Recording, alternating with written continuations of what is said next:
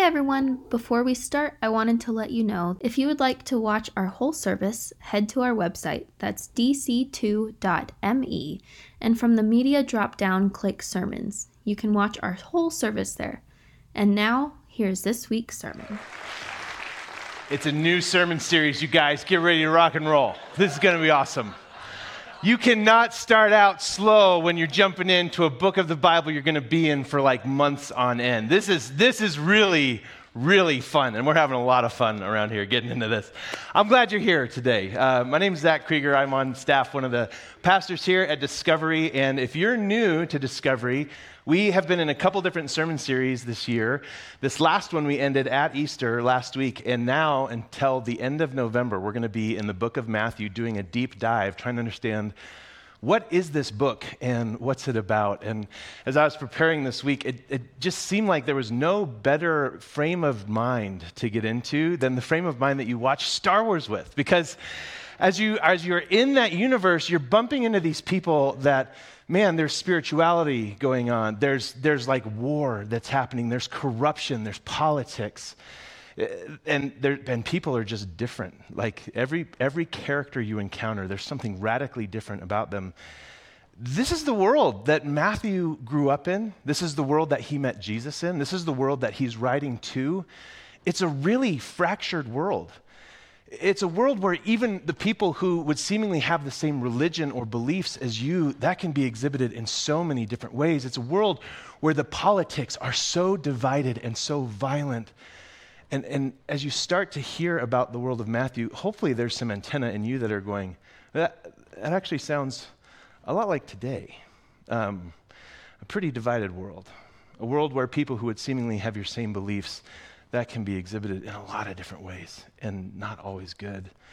And right into the fray of this world is where we meet Matthew, this character, um, one of them. And Matthew, I think, if he's doing the job that he wants to do, is going, Don't look at me. Look at the one that I write about. He's amazing. We're going to get to hear a little bit of Matthew's story, but Matthew is the one penning this book of the Bible. He doesn't even introduce himself as a character till chapter 9. He, he's so clearly going, look at, look at Jesus. Just look at Jesus. I want to tell you about Jesus. Have I told you about Jesus? You need to know this about Jesus. It's, it's so incredible how and why he's writing this book. And today, we're not going to be diving in a ton into the text, but as we go through this book, we're going to be going through the book slowly, one bite at a time. And my hope is that by the time we get to November, if you've never read a book of the Bible or studied a book of the Bible, I hope that by November, this is one of those texts that you just go, I, I get it. I understand this book. I understand the story, but I understand what's under the story. I'm in it. Um, and to do that, we're not getting into the text as much today, but we are setting the table for everything else that we're going to be doing. So if you're here, man, you made it to a great Sunday because I'm going to be painting for you the backdrop to the stage where the drama will happen for the next several months. So, there are some things, um, especially for about the first half of my time with you this morning, that are going to feel like a lot of information and a lot of data. I promise you, all of these things are going to tie together. So, make sure that you're, you're grabbing on to some of this. But this story takes place in the Middle East, um, in the area of Israel. And if you don't know this area very well, you can even just read current events today, and it gives you a pretty good snapshot of what life is typically like in the area of Israel war torn. Um, there's occupation happening all the time by all sorts of different groups of people, politically and, and, religiously, incredibly diverse. Uh, at this particular time when Matthew's writing, right before this, there had kind of the Roman Empire had just been taking over everything. In this particular part of the world, they'd split between three different guys, and they were each sons of Herod. And so, what you'll see in a minute is I'll show you a map where um, each one of them had kind of a chunk of land that was theirs to govern. Super corrupt, super messed up. They, they lived, Herod the Great was said to be one of the wealthiest people to have ever lived, mainly because he just of extortion and he stole and it was, uh, it was terrible. But it, it's in that world that I think if I can show you on the map, here's where we're looking at. So, Whole Mediterranean, we've got Israel. So give me that next picture, way over here on the right side. So this is Jerusalem, this is Israel, this is the whole country. Now, one of the things you need to know as we're jumping into the book of Matthew is 80% of the book of Matthew, the stories that are told, is told in one specific square of this map. Give me that next picture. Yeah, that's the Sea of Galilee. 80% of the stories are going to happen around the Sea of Galilee. Give me that next one. So here's Galilee blown up. Uh, as far as you're concerned, you're like, I don't really know how to quantify that. It's called a sea. Is that enormous? I'm a Colorado kid. You say sea, and I assume it's, it's huge. Give me the map of our area. So here's Discovery right here at the top, big red dot. Uh, you've got uh, 36 coming down, 76 going up the other way, 25 right up the middle. Got it? Oriented? If you don't have glasses, just go with it. You'll be fine. If we take the Sea of Galilee and just by um, just by metrics, how big would this be? This is what it would look like. The Sea of Galilee roughly goes from 470. Give me that next slide. 470 down to where 76 and 25 meet, and from Sheridan to Colorado. So hopefully for you, you go, that's a really big lake. I don't know I'd call it a sea, but that's a really big lake. It's the lowest freshwater lake on the planet, second lowest lake in the world um, 13 by 8. So you can walk around it in not very much time. I mean, if you think in like a, in a solid day's walk, if you took two days, you could easily get around it in two days. And 80% of the stories that are coming out of Matthew happen here. 80%. So, right away, I want you to see that the people that Jesus and Matthew are going to be bumping into, they're seeing similar faces a lot of places that they go. I mean, just like it would be today, we're, we're a pretty suburban, there's a lot of human beings living in this geography for us, but it's significantly less. You got to remember there's a lake in the middle of theirs. So you've got people living around it. It's a highly relational story if all of that's going on there. Um, give me that next map there. Um, this is what it looked like. This is what it looks like today. Gorgeous. This is a holiday resort area still today for people around the Mediterranean. Just incredible. 80% of the story happened right here. And then give me that next one. So this is where um, this is where we can start to, to, quantify and understand some of the some more of the backdrop that's going on. Uh, you can see up at the top, right, kind of where it goes from Galilee into that yellow upper right corner. That's where two of the Herod's dividing lines were. So if you crossed from one of those parts of the country to the other, you would have to pay a toll or a tax and you'd have to have a taxpayer that would be sitting at that booth. Um, but it's really important, you, and you saw it in our crawler this morning on the screen, that if we just even look at just the Jews, just the Hebrews that were hanging out at this time, fractioned into five groups at least. And so here's, here's generally where they all lived. Give me this first one. We have the Essenes. This was a group of folks, and their whole philosophy was leave the man. Roman, Rome has taken over the world. We're out of here. We're going to go set up shop in the hills. We're going to write down books. We're going to hide them in jars for people to find years later and make big museums about. But that was their whole thing. We're leaving. We want nothing to do with this. Then we've got a group of people called the Zealots. And the Zealots were awesome and terrifying. Their whole thought was we're fighting. We don't like these guys. We're going to fight them off. Right before Jesus rolls up on scene, there's a, a guy who's a zealot. His name's Judy, uh, Judas Maccabeus. Um, and this whole thing, Judas the Hammer, is, is what his name ended up being in history. And he fought the Romans. Uh, and the war, the final war that they fought, was commemorated in a holiday that we still have today called Hanukkah. Um, but there would be guys um, like Judas that people would say, I think he's the Messiah. Like he's winning against Rome. He's fighting against Rome. That's what we expect.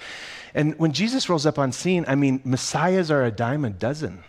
People are expecting the Messiah to be around and they're pointing out and naming, and people are claiming to be the Messiah. Jesus doesn't roll up and say, I'm, I'm the Messiah, I'm the Savior of the world.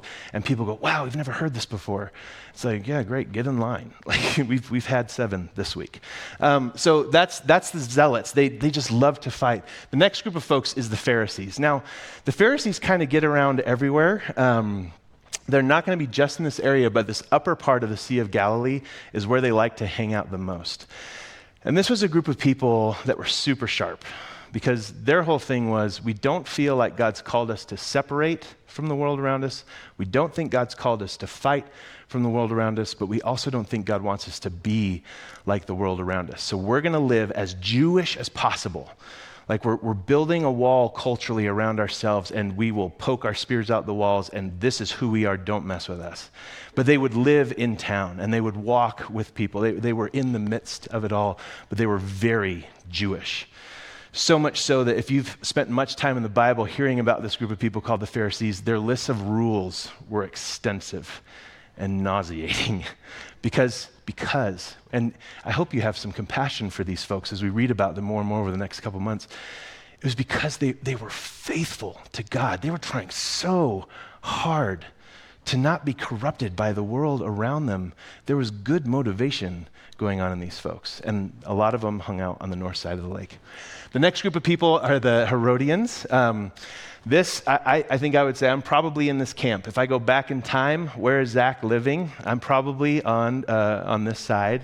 The Herodians were a group of Jews, and their whole thing was like, we can adapt some things from Rome. Um, Rome brought the theater, Rome brought education, Rome brought a library. Yeah, we'll go check those out. Sure, why not? And functionally, in my life today, I live like a Herodian. I'm an American. I, I go to the movie theater. My kids are a part of public education. There's pieces of the greater culture around that I've adapted and adopted into how I live my life.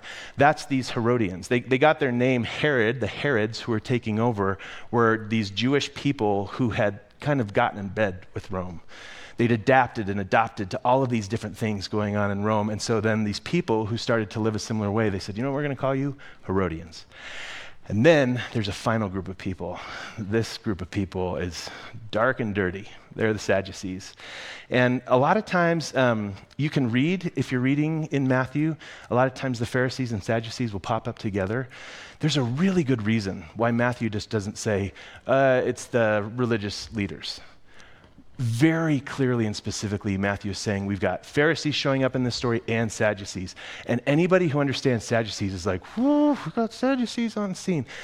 These, they are like the Sith. I mean, these, these are Jewish people who, because of a heritage, because of their family line, technically they get to run the temple. Technically they get to run the church.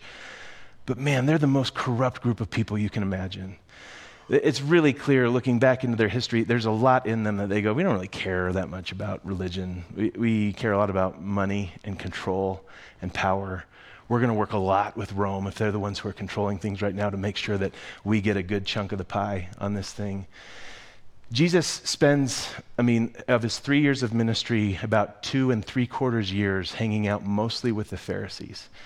He gets about two weeks with the Sadducees, and he's dead. So, if that paints a picture for you of how corrupt this group of religious leaders are, there you go. So, this is a little bit of the setting of what's going on. Can you get into the headspace of this world? This is just, just the Jewish people. I mean, we got a whole bunch of pagans hanging out in the Decapolis area at the bottom right corner of the map. We've got the Roman Empire, which at this point, they're, they're kind of leaving their old um, pantheon system of religion and they're, they're just sprawling all over. You've got Roman guards walking through the streets. You've got divided Jewish people. I mean, this is a wild time to be alive. Not to mention the fact that when you look at that world map again, that Mediterranean area, Israel is right in the middle of the action. They stand at the crossroads of the earth. Trade routes all come right through this area. So, anybody that we've met in Asia, anybody that we've met in Spain, anybody that we've met in Morocco, everybody is converging on Israel. That's the world that Jesus comes into. And again, I, I, just hope there's something in you that goes, man, that just sounds really familiar to me. A really diverse world that feels like it's just on the brink of exploding all the time. People are divided and fr- yeah, I get it. And then we get to meet our writer. And man, this is so cool. Matthew, he's, he's a Jewish kid. And just like most Jewish kids, I think it's pretty safe to assume he would have grown up like a Jewish kid, which meant you go to Jewish school, which means you have most of the Torah, the first five books of the Bible, memorized by the time you're about 13. Memorized. Like, he really knows his text. This is a good student. That was typical for kids of his age. He knew that he was a part of this chosen people of God. He had a high calling in the world. But at some point, he fell off the wagon. At some point for him, it, it just, he, he gave up. It wasn't worth trying anymore. I don't know if he got bullied. I don't know if maybe he just didn't get great grades. I don't know what the deal was. But at some point for Matthew, he just threw up his hands and went, I'll, I'll sell out. I'll go work for the man. He would have spent as a tax collector in between, and if, if you would look at that map, Capernaum sits right on the border of two Herodian controlled territories. So it's likely that Matthew's tax booth was, um, Herod would call himself the king of the Jews, that Matthew would say, Well, my job is working for the king of the Jews. Let that sink in for a second. That's pretty cool. But that he would, um, he would run the tax booth between two kingdoms. That's pretty cool. And, and that the way that he would have lived his life, I mean, people, Jewish people would have passed him on the street and literally turned their head and spit to the side. That's how much of an outcast that he was. There would have been a sense of like, you can't be with us, you can't touch my hand, you can't show up at church because you have been with filth all day, and therefore you have become filth. That's what he wakes up to every day. If you've seen the show The Chosen, you've seen little glimpses of this, and I think they've painted Matthew beautifully in this series. But you can just see he's got all this wealth. I mean, tax collectors were the worst. They would, there would be a charge that they would have to give to Rome at the booth, but they would upcharge it three, four, fifteen times and just pocket the rest. So you've got this wealthy young kid. He's got everything in the world that he could ask for, that he can buy and he's hated. I think it's everybody's worst nightmare to have everything you want except for community and relationship and love. Oh, every day he wakes up to that. And it's not just his own people that would have seen him this way, that these, these Roman soldiers would have also seen him as like, you're just scum. Like, you work for us, but like, man, get out of here as fast as you can. We don't want you around. Like, you're like a rat. We want nothing to do with you there was a prayer that the Jews had at that time. And there would be a list of people or people groups that would say, Thank God I'm not like this. And one of the things that was a common prayer at the time that you would just say is, Thank God I'm not like a tax collector. Low, low down the rung. So he's working at this tax booth in Capernaum.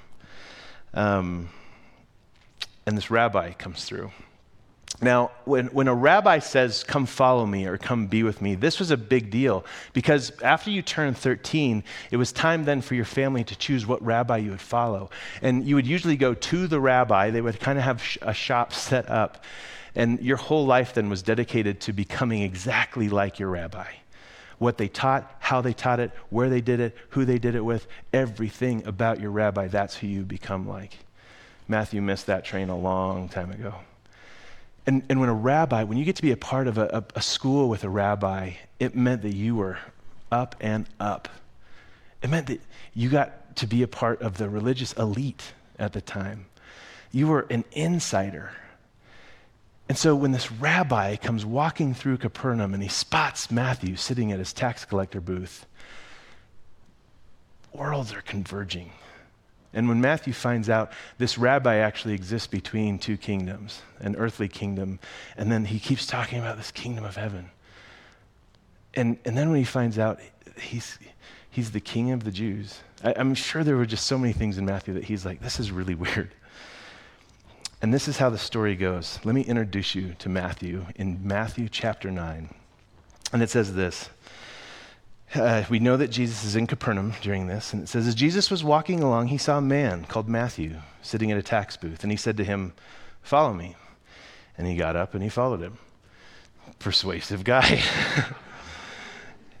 As he sat at dinner in the house, many tax collectors and sinners came and were sitting with him and his disciples. And when the Pharisees saw this, they said to his disciples, Why does your teacher eat with tax collectors and sinners? Okay, pause what's going on? Jesus says, Come follow me, but he, I, I think if you're like paying attention to the story, he just says, Come follow me. And Matthew just stands up and gets behind him and he starts walking. And Matthew's watching the streets they're walking on. All of a sudden, he's like, Jesus, are we going to my house? And Jesus just turns back and he's like, Yeah, we're going to go to your house. He's like, What? For what? he goes, We're going to have dinner tonight. Let's have a party. Why don't you bring all your friends? Now, with everything we just talked about, about tax collectors, they don't really get to have friends. Which is probably overstating it. I mean, they do get to have friends, but they get to have friends with everybody who's just like them the outcast, the scum, the lowest of society. So, so when Jesus looks over his shoulder and says, Yeah, let's throw a party at your house, invite all your friends, right away Matthew goes, Well, I've got my guest list. It's the gamblers, it's, uh, it's the gang lords, it's the prostitutes, uh, it's the drug dealers. That, those, are the, those are the only folks that will hang out with me. Oh, and then all the other tax collectors. It's, it's, this, it's this motley group of people because that's who he hangs out with. And I don't know who invites the Pharisees because it sure as heck ain't Matthew. they wouldn't have shown up if the invitation says, Come to my house, love Matthew. No way. Is it Jesus? Is it Peter or John? It's got to be one of the typical rabbi followers. It's the only reason why they'd show up. I'm sure they were walking through the streets going, This cannot be right. And as they knock on Matthew's door, they go, We're going to all have to take baths after this dinner. This is not good. And then they walk in and they hear the music and they see the dancing, and, and it's a full on Middle Eastern party with some people. And I'm sure there was just a sense right away of like, oh, we'll stay if Jesus is here, but as soon as he leaves, we're out. That's, that's the scene. And at one point, and, and it's so crazy and funny to me that they don't ask Jesus, they turn to his disciples and go, Why is he doing this? Like, it, it, was so shameful that they couldn't even bring themselves to ask Jesus the question directly. They had to ask it kind of in hushed tones behind closed doors. What's his game plan? Why are we with these people? And Jesus, I just love it. Jesus totally overhears them. And I don't know if he's using like his God vision right now of like, hey, I can hear everything. Or if he, like, if they're actually loud enough. Maybe the music's bumping so loud they have to scream it. I don't know. But it says this Why does your teacher eat with tax collectors and sinners? But when he heard this, Jesus, he said, Those who are well have no need of a physician, but those who are sick. Go and learn what this means. I desire mercy, not sacrifice, for I have come to call not the righteous, but the sinners. And I'm sure for the Pharisees in the room, it was this moment where either they got super mad or, or they were just totally paralyzed. I am the righteous. You haven't come for me, but you've come for these other people. Oh, you're with them. And Jesus, I think, smiling back in the midst of the party, in the midst of the dancing, in the midst of the music, passing a plate of salad to the gambler sitting next to him, smiles and nods. This is our author. This is who ends up writing this entire text that we're going to be in for months. I want you to know him and keep him in mind. Because for Matthew, who he hangs out with is incredibly important, both before Matthew chapter 9 and after. It's not surprising that when this particular rabbi throws a party, it was a practical expression of how this particular rabbi saw life as a whole. It was a party to which everyone was invited, no matter who they were, no matter what they'd done, no matter what had been done to them, they had a seat at the table. You think you're righteous, part of the religious elite? Please come to my party. Are you the most washed out, worthless feeling, hard out person? Come to my party. Sit at the table. Be with me. I want to be with you. And Matthew, who for sure would have been considering himself on the lowest rung of the ladder, I'm sure as he's writing now in chapter 9, I've got to just think he's bursting into tears with joy of going, I just love this story.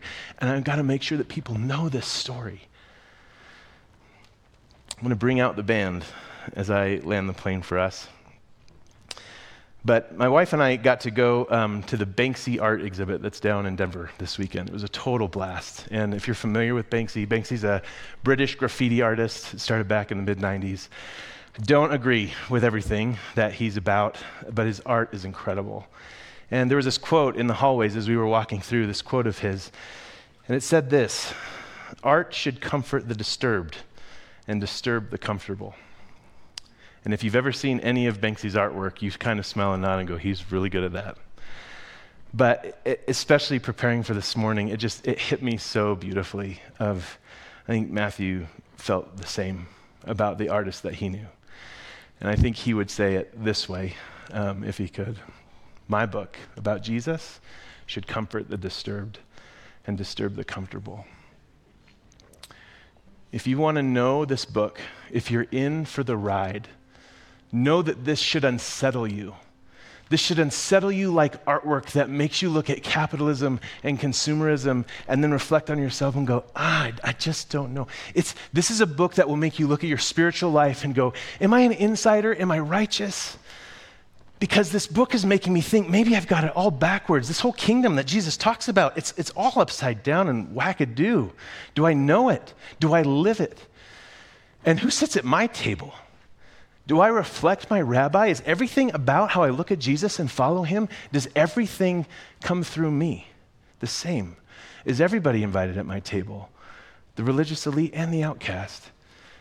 It's this beautiful invitation from this book and every story that Matthew's going to tell. Oh my goodness, this is the filter to see it through. This is your author. We're going to sit with him for months. We're going to get to know him well, but man, we're going to get to see how he follows his rabbi and the story that he wants you to see of this Jesus. Because for him, he goes, Man, I'm not even going to show up until chapter 9 because it's so important for me. You see him? Do you see this Jesus who I love? Do you see this Jesus whose table I get to sit at? Do you see this Jesus whose table you get to sit at? Come sit at the table. If you're new to this journey of spirituality, if you're new into Scripture, this is a beautiful place to begin. Dive deep with us as we go. And I promise you, you're going to see a rabbi, you're going to see a Jesus that you go, I, I am either disturbed or comforted, probably both. And the whole time, he will be drawing you ever closer, saying, You're invited to more. You're invited to more. We're going to take some time to stand and sing about this one who claims to be so good and who I would dare say, if a tax collector can come to say, I got, I got some good news to share, it's worth us singing about too. You can stand if you're able. Let's sing.